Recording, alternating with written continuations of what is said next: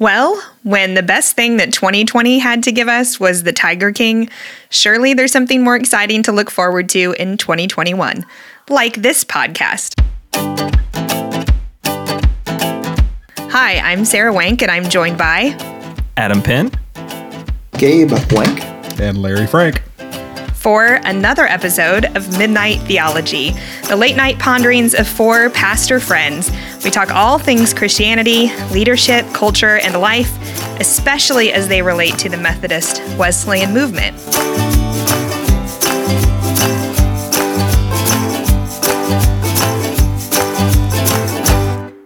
We hope that you've been able to catch the last couple of episodes, especially uh, just the previous episode with Reverend Dr. Michael Beck and his new book on digital fresh expressions, uh, which stretched all of us in how to think differently about ministry when everything around us has changed.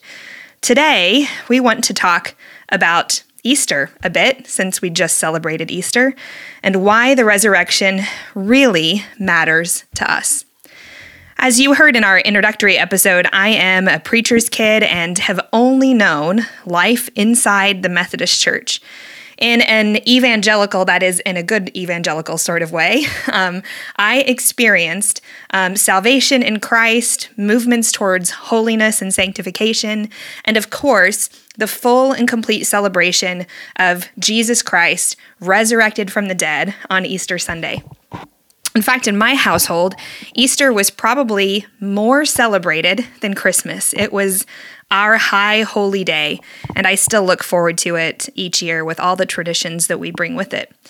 So I remember being shocked and surprised when I learned that not everyone celebrated Easter and the resurrection, that not everyone believed in the resurrection of Jesus from the dead and that even some clergy and theologians and pastors and seminarians and lay people struggle to believe in Jesus' resurrection. It has been a sort of mind altering experience for me with the background that I have with it being such a celebration. And I think um, with you guys, I'm not alone in that surprise. That we've all been sort of shocked and um, our minds stretched a bit, uh, especially in the past several years, at how regular the conversation um, revolves around Jesus' resurrection and if it's a thing that actually happened. So, did Jesus actually rise from the dead? Um, was his body actually resuscitated? And does it mean anything to us? And part of me loves the theological stretch. The other part of me can't believe we're having this conversation. So, with that said, Larry, I know you've had some similar experience with the shock and surprise of, um, especially in our Wesleyan Methodist world, of people not believing in the literal resurrection of Jesus from the dead. So, why don't you tell us a little bit about your experience with that? Yeah, uh, so I became a Christian at a week of church camp when I was 14 years old, um, and I studied as much as I could, learned as much as I could. I had uh, uh, my local church was wonderful um, and encouraging me towards uh, ministry and signing me up for lay servant classes, um, and back when they were called lay speakers and I became one of the lay members to annual conference um, for those outside of United Methodist Speak. That's our yearly gather regional gathering to make decisions for our our conference. Anyway, I was 15 years old, um, and I'm at a session of annual conference. I'm attending one of the lunches, which used to be a much bigger deal. Now we all uh, go off site and, and whatnot. Uh, I was at one of the meals, and somebody is handing out this new book um, from Abingdon Press. Uh, it had just come out in 2002, uh, and this person is telling everybody how much this book has um, impacted them. It set them free from the shackles of of dogmatic do, uh, of dogmatic doctrine, uh, things of that sort. So I, I, gladly took a copy of the book. Uh, the book was called "Affirmations of a Dissenter" uh, by Bishop C. Joseph Sprague. At the time, he was the bishop of the Northern Illinois uh, Conference. Um, and even as a new Christian, as I read a lot of the things uh, in the book, I, I was kind of scratching my head trying to reconcile what I was reading in scripture, what I was learning in church, with this very important figure in the denomination that I was uh, a part of. Um, you can do all sorts of research on Bishop Sprague and see that he was um, he was brought up on on, uh, on a chargeable offense for disseminating doctrine uh, that was contrary to the United Methodist Church. I think those charges were dropped. I'd have to go back and look. Um, but a lot of like traditional doctrine things he challenges uh, during the book, uh, and it was really my first exposure to someone challenging the resurrection uh, of Jesus. So I found the book on my shelf when we were getting ready for this. Uh, I've still got it, and I, it's it's kind of fun looking at my 15 year old handwriting, arguing with this guy. Like I was so sure that he was wrong and I was right. I still think um, he was wrong in a lot of his um, affirmations. Um, uh, I'm maybe not quite so brazen in the things that I wrote versus what I would say now. Um, but as he got into that, um, he said, I believe in the resurrection of Jesus, but I cannot affirm that the resurrection involved the resuscitation of his physical body. And that was my first moment of there are Christians out there. There is a leader, a bishop in my denomination who does not believe in the bodily resurrection of Jesus. Um, and like you said, Sarah, this comes up like once a year. We, we we see another blog post or on a podcast or some you know seminary professor somewhere saying, "Yeah, I don't know what the big deal is about the bodily resurrection." Um, so it it's been a big deal for me uh, all the way going back to to that book, and it, I know it's a conversation that um, that that keeps coming up. Yeah, and not surprising, right? Um, that if we all had the upbringing and experience of the bodily resur- resurrection of Jesus being an essential part of our Christian belief, it certainly would be earth shattering, right? World shaking um, to consider that there are people who believe in an alternative. In some ways, it feels like a new conversation to me. Um, because again, I have this long history, right, where uh, the people I was exposed to uh, shared the same belief. But in some ways, it's not a new discussion, right? Um, there are historical conversations, right, um, that have have brought this same topic to light every now and again in the history of the church. Um, Adam, I know you have some uh, experience in knowing where those conversations have begun and how they've continued, particularly in the Methodist strand. So, um, would you help us get our heads a little bit around um, what this has looked like for us in the Methodist Church? Yeah, um, and I would definitely, by no means, label myself an expert in United Methodist history or church history for we that would, matter. Adam. We would. We would. You, We you would. have that label now. Great, great. Okay, wonderful. Um, so, uh, as a noted uh, Methodist church historian, um, um, you know, we can kind of trace this back to the turn of the 20th century.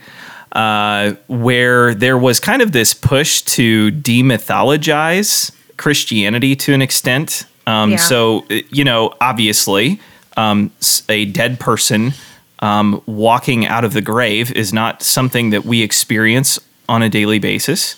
Um, and so, uh, when we started to see kind of this prevalence of a a scientific secular worldview that kind of offers a rational explanation for the otherwise supernatural things we might experience. Um, there was a well-intentioned group of theologians that uh, I believe thought that if we could apply those same uh, principles to Christianity, um, that we could make it more approachable for people with that sort of worldview. Does that make sense? So, Sure. you know, so there was there was kind of this push to demythologize Christianity or to take anything that's out of the realm of the ordinary um, and offer a reasonable explanation that fits into um, that worldview. And so, uh, you know, we we see a, um, quite a few theologians that kind of started moving that direction. One of the first notable ones um, in in Methodist church history is Borden Parker Bowne. And while he did affirm the resurrection, um, he started to kind of make these moves towards a um, a spiritualizing of these otherwise um, uh, f- very physical, uh, very real events that are told about in Scripture, um, and offering more spiritual explanations um, for them. Um, and so, uh, yeah, so so there was just kind of this this move to to kind of explain away some of these things that kind of are out of our own realm of experience. Um, and now, uh, when it comes to actually historically verifying uh, that Jesus walked out of the grave, um, there are other historians from that era um, who have made arguments and very good arguments about the the historicity of the resurrection itself. And Larry actually mentioned one of them. Wait, did you just use the word historicity? I did. While, whilst That is claiming wh- that that you're not a history expert. I Say that's why you're the resident historian. Historicity, historicity. I mean, potato. You know, You know, Is, before it, you is it historicity or historicity? I honestly don't know. well, n- now you're no longer the expert. you know before you keep going i i get it right i get it when you're thinking about sharing who jesus is sharing the bible sharing the gospel with people who haven't heard who don't believe who might be skeptical it sounds crazy cakes right i mean Yeah, most totally. of the stuff Oh, it's that, totally that kooky comes up in our history things like you know people being physically healed physical resurrection the miracles that took place uh, you know believing that those things happened literally as you offer that to someone who doesn't believe, you go, to them, I sound legitimately crazy, cuckoo, right? Because it's not something we experience in, in everyday life. So, so I get the desire to make it uh, applicable, you know, within reach for people who who that would be out of reach for. Does that make sense? You know, but in doing that, we've really we've just really missed the opportunity to to present why believing in Jesus is so miraculous, so supernatural in, in what it can give to you. So just a little, a little like, um, I get it, right? I get why he would have the desire to shift the conversation to just make it a little more attainable for folks. But um, Yeah. but yeah, don't let don't let that derail you. Um, keep going. Share uh, where else that has gone for us in our history. Um, yeah, so so we kind of see this move towards uh, demythologizing or or kind of starting from what we know about the world, or what we think we know about the world, and how we think we know it, instead of really starting with scripture. And I and I think that you know this was also around the time that um, historical biblical uh, criticism had kind of taken hold um, in theologian circles, and so you know we're kind of approaching the Bible with this air of skepticism to say, well, just because the Bible says it doesn't necessarily mean it had to happen in exactly the way the Bible said it did Yeah. right?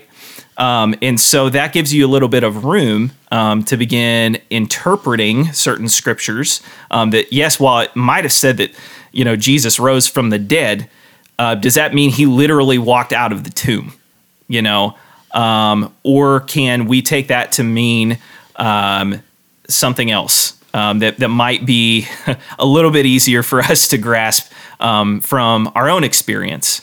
um, right? And so uh, I think the the biggest shift that you saw um, in the 20th century was starting from the place of your own personal experience, right? You know, and using personal experience as kind of the starting place for your theological reasoning rather than scripture.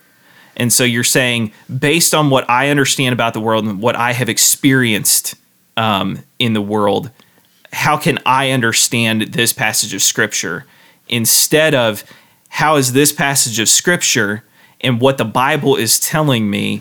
How does that shape me as a person, and how does that shape the way I should understand the world as a result?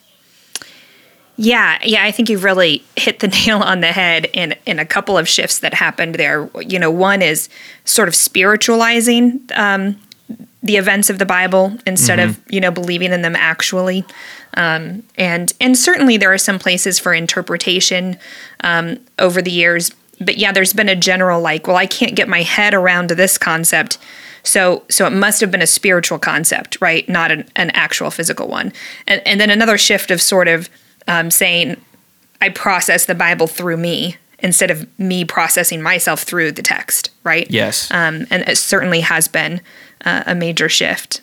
It, you know, it has to have been a question from um, even long before the 20th century, as John Wesley's, uh, you know, wrote regularly on the topic of bodily resurrection um, and felt pretty strongly about trying to prove that, right? Um, particularly on the resurrection of the dead sermon um, by John Wesley that he he's had he was set to prove right how it is not out of the ordinary not incapable um, of God to bring the dust of Jesus's body back together right um, in the same pieces in the same way. But it is it is uh I understand how it's stretching for folks. Um, and actually, in our next episode, we're going to get into the topic of miracles, and this kind of goes with that just a bit, right? That it's it's difficult for us to understand sometimes um, and get our heads around the concept of the miraculous and the supernatural, especially when you don't have personal experience with it, right? So if it's not something that you've seen or witnessed, the things of healing or miracle, um, then it it seems like too much, too far of a stretch, right? Um, mm-hmm. But there are certainly consequences um, in our belief, in the way we live out faith, if we believe that the resurrection could not be literal, right? Um, it's not. It's not a meaningless piece of theology that if we say it one way or the other, it doesn't have an impact. Um, believing that Jesus was raised from the dead, his body resuscitated, not just a um, a spiritual resurrection, but a physical one, um, is significant to us. It has meaning to us and has consequence. Um, so, so I guess I'd like to spend a minute talking about, um, you know, is this resurrection of Jesus a thing? Right? Um, what what really happened. Um, was it a physical resurrection? But maybe most importantly, why does that matter to us? Why does it matter that Jesus was actually um, his pieces of dust put back together in bodily form? Um, yeah, I what does that what does that mean to you guys? I, I think historically, because I, I, I'm probably the one that goes the opposite direction from trying to spiritualize things that happen in scripture to make sense of them to being so rational about things that I, I need other things to help me verify it. Um, and you can you can talk about Paul saying, "If Christ be not raised from the dead, our preaching's in vain, our faith is use, useless." Um, but when Which I just, we will in a moment. Yeah, we're yeah we're gonna, we're gonna go we'll there. Get there. I, I, have no doubt of that. Uh, no doubt about that. But when I think of things outside of Scripture that that kind of that kind of show that the historical verifiability of the resurrection of Jesus. You don't die for a spiritualized resurrection. You know, when when so many of the disciples were put to death for their faith, you don't you don't risk life and limb for something that didn't actually happen in in a physical way. Um, so one of them for me, um, I, I, get kind of obsessed with archaeology of the Holy Land um, is the Church of the Holy Sepulchre, and Gabe and Sarah and I have all been there. Um, and it's this holiest place in Christianity. It's so hard to imagine it being a burial ground. Uh, this church has been built up, um, but in um, you know, Christians were coming to that place and and and holding liturgical celebrations at this tomb as the empty tomb of Jesus that he physically walked out of uh, is as early as as 66 um, eh, before 66 AD when the Romans uh, took over Emperor Emperor Hadrian made it into a temple to Aphrodite. So no longer a place of Christian worship and Christians continue to break in to this temple to worship Mm-hmm. And there, there's graffiti uh, there where Christians were, were making their, their marks of, of this being a church during the time that it was a temple to Aphrodite. You don't break into someone else's house for something that didn't happen. Yeah. You know, so that that's one of those things to me that I'm like, wow. I mean, people are risking so much uh, to continue to worship in this in this place, and some people put to put to death uh, uh, for this. So outside of letting the text win or the temptation to spiritualize it, those are the things that uh, that that speak a lot to me. Yeah, I agree with you, Larry. There's a lot in the life of the church, uh, good, bad, and indifferent. Uh, over the years, uh, that we look back in the history of Christianity, where people have put their lives on the line, and there's there's a little bit of a difference between standing at the stake to be burned and offering yourself in an active uh, way of aggression to stand up for your uh, beliefs. Uh, and Christians have done both. Uh, but uh, holding to the truths of our faith and our understanding of a physical, bodily resurrection, uh, even just the fact that Jesus was God. Um, people have died for that passively. And that's that's a little different. That's that's pretty big. Yeah, that's a good word. Yeah. Well, and also, you know, like if it wasn't a big deal, um, the the Gospels wouldn't spend so much time uh, on the resurrected Jesus, right? You know, all of the accounts that we have of, of the resurrected Christ appearing uh, to his disciples after his resurrection. Um, you know, and uh, you know, one of the most notable ones is doubting Thomas, right? Where you have the risen Christ, you know, telling Thomas, right, put your fingers in my side, see that it's me. Like if you, you know, if you don't believe, touch, you know, touch my resurrected body, my that still bears the scars of the crucifixion, and see for yourself. Yeah. yeah, and while the temptation's there to spiritualize those things, uh, I remember Ben Witherington saying over and over in seminary, and the three of us that went to Asbury, moment for Ben, uh, uh, he, he would say the stories in the Gospels are too unlikely to not be true. Yeah, mm. if, if you're if you're making up a false narrative and you want to win people to your argument, you do things with, particularly around the resurrection story, differently. Yeah, like in that culture, you don't have women be the first ones at the tomb. Yeah. Mm. Yeah, there's so much to it that's like, why would they make themselves look stupid, right? For something that would then later cost them their lives, uh, reputations, credibility, um, you know, women as the first witnesses. Uh, but even just, yeah, why would they be so willing to declare this message over and over again, build their whole lives around it when it was utterly ridiculous? If you're looking to build your reputation, start a movement. Ridiculous isn't usually the way to go, right? It's usually like with credibility and fact and and and uh, respectful reputation, right? That people would, would want to stand on, and it and you can see a shift in the Gospels, right, with the disciples, where they they move from fear to this incredible courage and a sort of like I don't I don't care if you believe this I don't care if you think it's ridiculous, right? This this actually happened. And to watch their shift in attitude, yeah, would tell me that they there are many other messages they could have shared if this if it was simply about um, you know, a sort of nice spiritual thing. It's ridiculous enough that their response then is also ridiculous and that that says something right yeah like you said you don't put your whole reputation and your life on something ridiculous that you can't also um, verify, right? They had a verified experience in that. Yeah, so it's it's just this shift that w- that we've been talking about. We've gone from this being a very settled issue in the early church, um, to more and more questioning, and then particularly around the things that Adam said, we started to see this huge shift away from you know questioning everything that happened in the scripture and, and being suspicious about about everything when um, you know uh, tradition says otherwise. You know, I didn't really plan on going here, but we'll we'll see where we go with this anyway.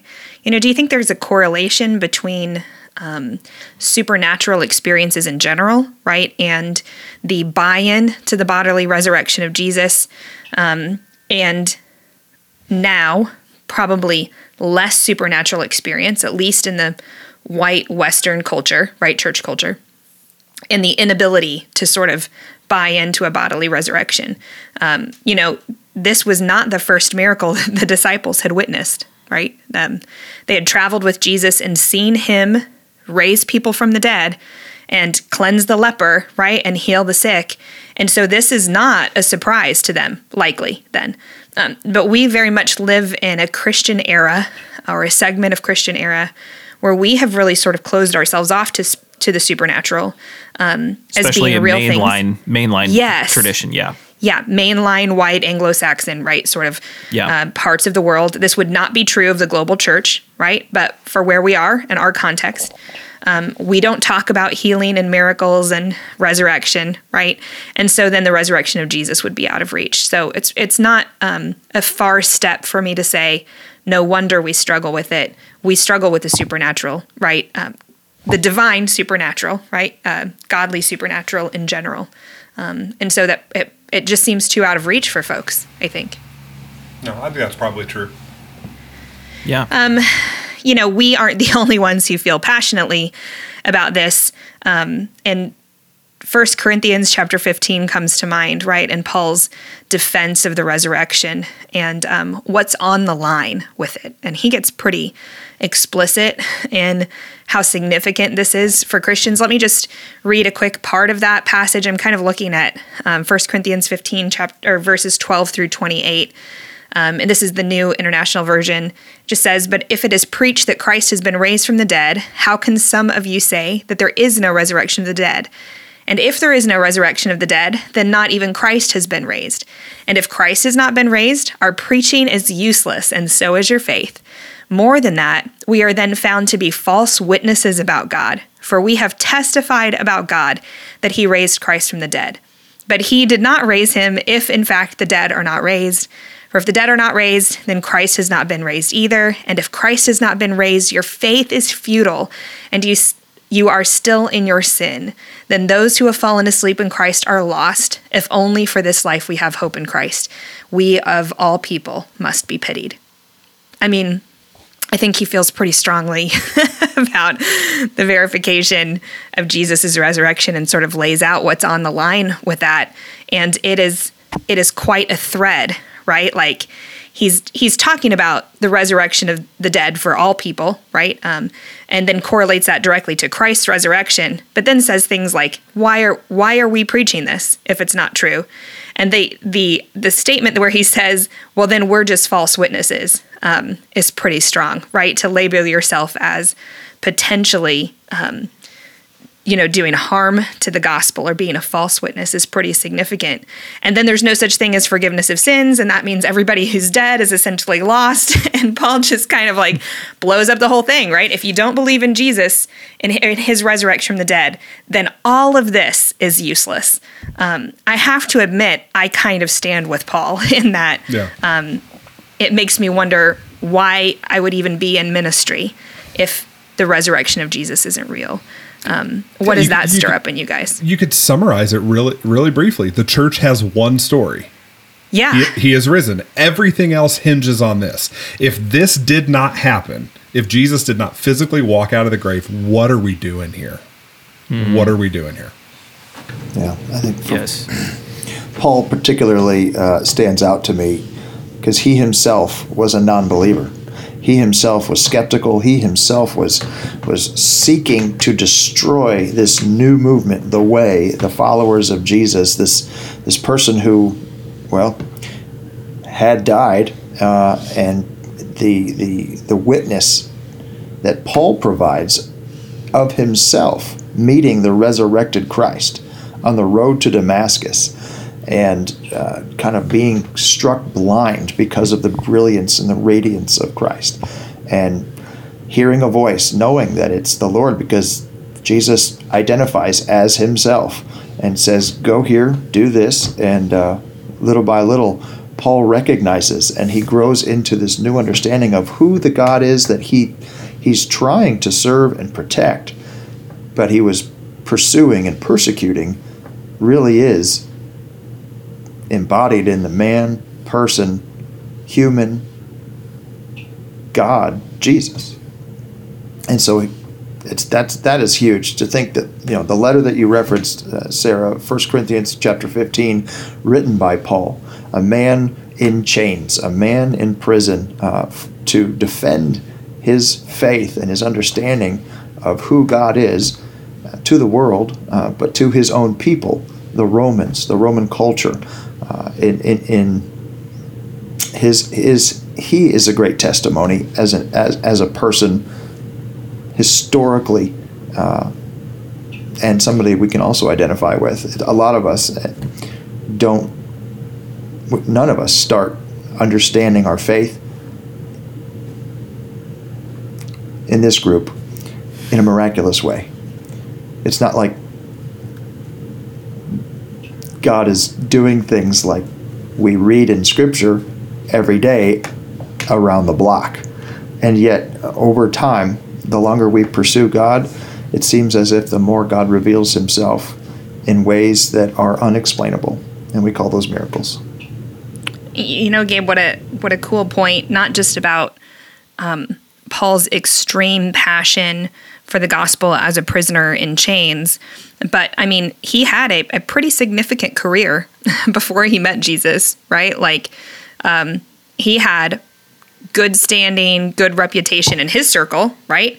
And um, authority in his line of work and because of an experience and encounter right with god and then growing in his belief of of jesus' resurrection and what that meant for everyone um, you know throwing reputation authority position out the door um, to be a prisoner in chains.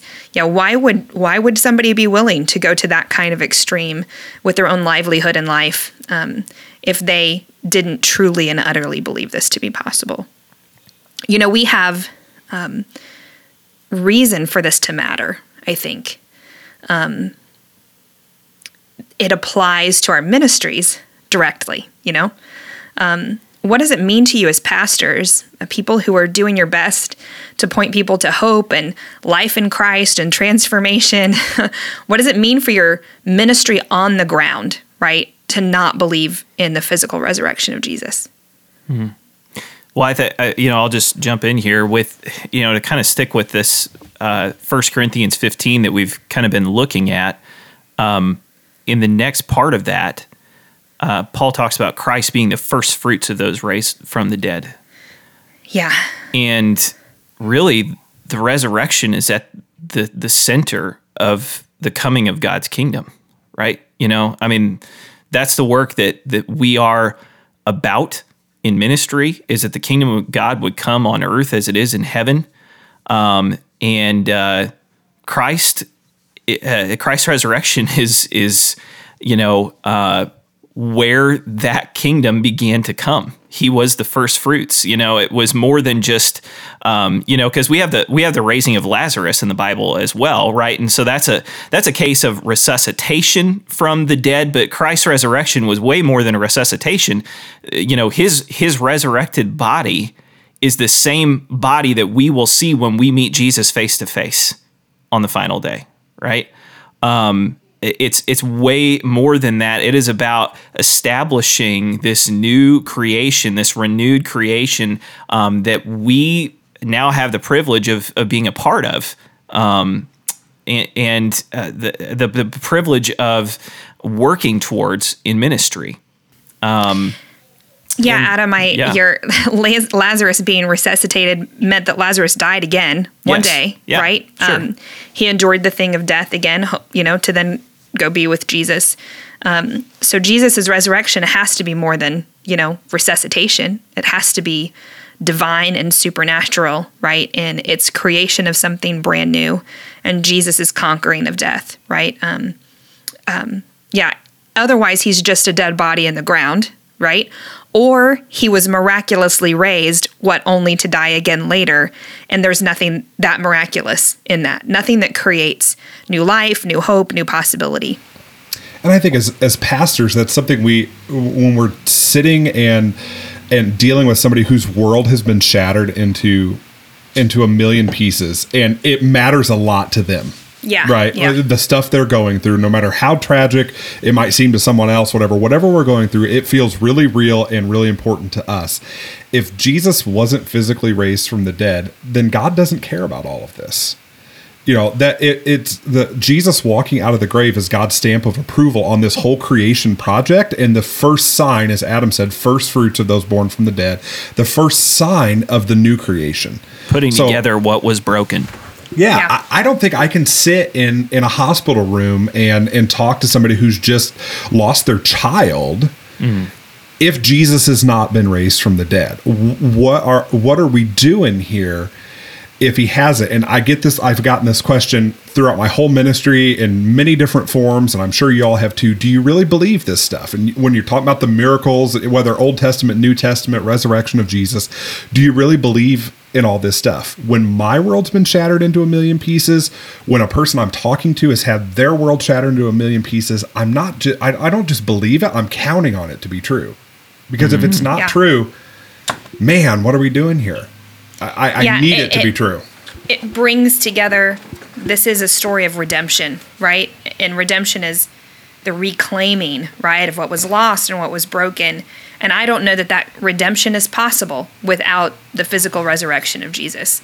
Um, otherwise, it's a nice story, right? Mm-hmm. And Jesus was a great guy, but it doesn't offer any on the ground hope that God is still in on this, that He's He's working to fix it, that He's unfolding a new creation, um, that gives us hope that that God is is still in process with this very broken, sinful thing.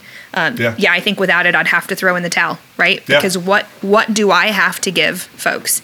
If not the redemption of the whole world and all of humanity for all time, all for the glory of God, right? Yeah. Uh, You- otherwise, you- what's the point? You're going to be standing up and shouting. Woo! Hallelujah. Let me boil that down into a small phrase. Yeah. Matter matters. Matter matters to God. Mm. Yeah. No. Yeah. It's true. Hey, there are a lot of things that matter to me. Over the course of 2020, I think we've learned a lot about what actually matters to us and what doesn't actually matter to us. And I know 2020 is over, but let's be honest, there's there's like a hangover, right? A carryover. We're waiting to see if 2021 gets any better. Amen, But one of the things I think we all learned that mattered to us in 2020 was the menu at Taco Bell. Oh, So- come on. I mean, seriously. We're going there. Did you know? It was devastating. So, if you didn't know, in the summer of 2020, due to the ripple effects of COVID, Taco Bell made some major overhaul and changes to its menu in an effort to cut down on supply and resources that they would need in their staff and in their product. And turns out, you can't change things without people throwing a fit about it. What? And I think the four of us are probably not surprised because we live in church world where we know you cannot change things without pushback. and so mercy. if the four of us could have advised Taco Bell to maybe not change their menu and overhaul it in 2020, we probably would have told them that that change was a bad idea. Well, maybe three of us, not four Yeah. of us. I think, my, my advice to Taco Bell would have been close. Never. just close. Oh, Larry, Larry Frank. Just, close. Just are you not a close. fan? Just Are you not a fan? Taco Uh, Bell I- is. I, I can think of about a million other crappy fast food restaurants that I would go to before Taco Bell. Hey, uh, this will seem random, but um, do you do you go camping, Larry? frequently, Yeah, more Do you- frequently at one time than another. you- yeah. Did you sleep in a sleeping bag? Yes. Did you know that people in sleeping bags are really just soft tacos to bears? It's really, it's really all we are. People burritos. I mean, People this was burritos. this was already a weird enough segue from resurrection to this, and now it just got weirder. Congratulations. Hey, listen, it's all because redemption is possible. If you are a Taco Bell menu follower, you will see that due to protest and signed petition and pushback from Taco Bell customers, that Taco Bell reversed part of its decision and brought back all potato items and my favorite, whatever the nacho crunch taco thing is. So Whoopity-doo. redemption is possible in Christ, and redemption is possible at Taco Bell. Except God for, except for, except for the beefy Fritos burrito I- did not yeah. come back. Adam There and is I not a thing on that menu. Yes, there is not a Yeah. thing on that menu with Fritos included anymore. And so you know what I do now? I have figured Do you bring out. your own Fritos? Yes. I, I keep really need to- Fritos on hand for that very purpose. we really need to work on developing your palate. that is the most awesome thing. So yeah, um, to those listening, if you learned anything today, bring your own Fritos, and there will be redemption. And don't ask in all. Larry to eat Taco Bell with you. Don't. He can't hang. Well, if you can't hope in Jesus' redemption of all things, I guess you can hope in a little redemption at Taco Bell. I refuse. Hey, we hope you join us for the next episode where we will be talking about miracles together. Uh, a lot of the struggle around that conversation, and of course, a lot of the hope and promise that's found in a God who still works miracles. So, check us out next month as a new episode of Midnight Theology drops then. Until then, remember life is not a fairy tale. If you lose your shoe at midnight, you're probably drunk.